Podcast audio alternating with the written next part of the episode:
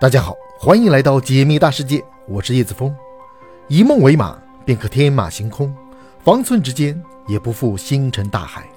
请别忘了收藏我的频道，在这里，让我们一起仰望星空，解密大世界。今天我们来聊一聊，如果没有降落伞，从飞机上直接跳到海里，人类能幸存下来吗？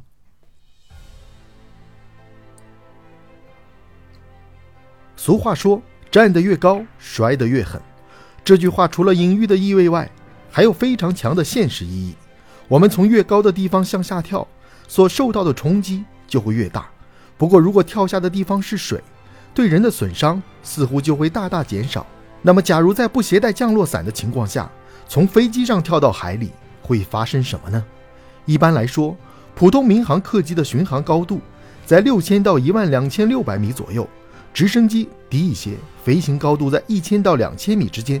但无论是民航客机还是直升机，人直接从高空中跳入海里都是必死无疑的。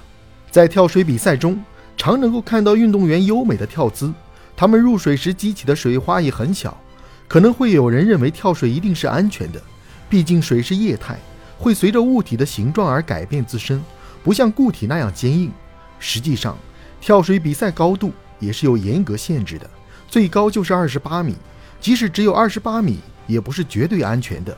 没有经过专业训练的普通人也有可能受伤。目前人类极限跳水高度是三十五米，并且要用近乎完美的跳水姿势才能保证安全。如果稍微向前趴了一点，或是向后躺了一点，身体就会受到损伤，甚至毙命。我们平时用水拨动水面时，一般没有任何感觉，但用力拍打水面。就能感受到水面对水的反作用力。跳水时起跳的高度越高，落入水中的速度就会越快，身体受到水的反作用也就会越大。假如我们在一万米的高度跳下，在没有降落伞的情况下，可以视为自由落体。整个过程将分为两个阶段：加速和匀速。最初下落时，身体会在重力的影响下做加速运动，随着速度不断的增大，空气阻力会和人的重力达到平衡。此后就会做匀速直线运动。通过公式，我们可以计算出整个过程大约需要一百九十秒左右。在接触水面的瞬间，身体的速度达到了每秒两百米，比高铁都要快上几倍。以这样的速度落入水面，海水根本没有时间向周围扩散，会表现出固体的性质，和落到水泥地面几乎没有区别。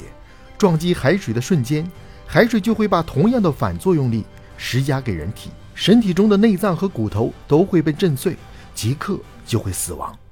正常的跳伞则分为三个阶段：加速和匀速，以及最后的减速。前半段和自由落体没有什么区别。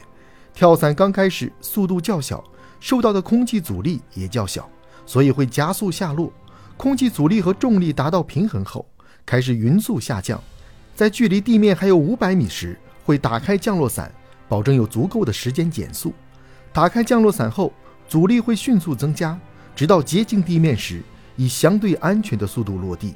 事实上，在一万米的高空下，连能不能打开舱门都是一个问题。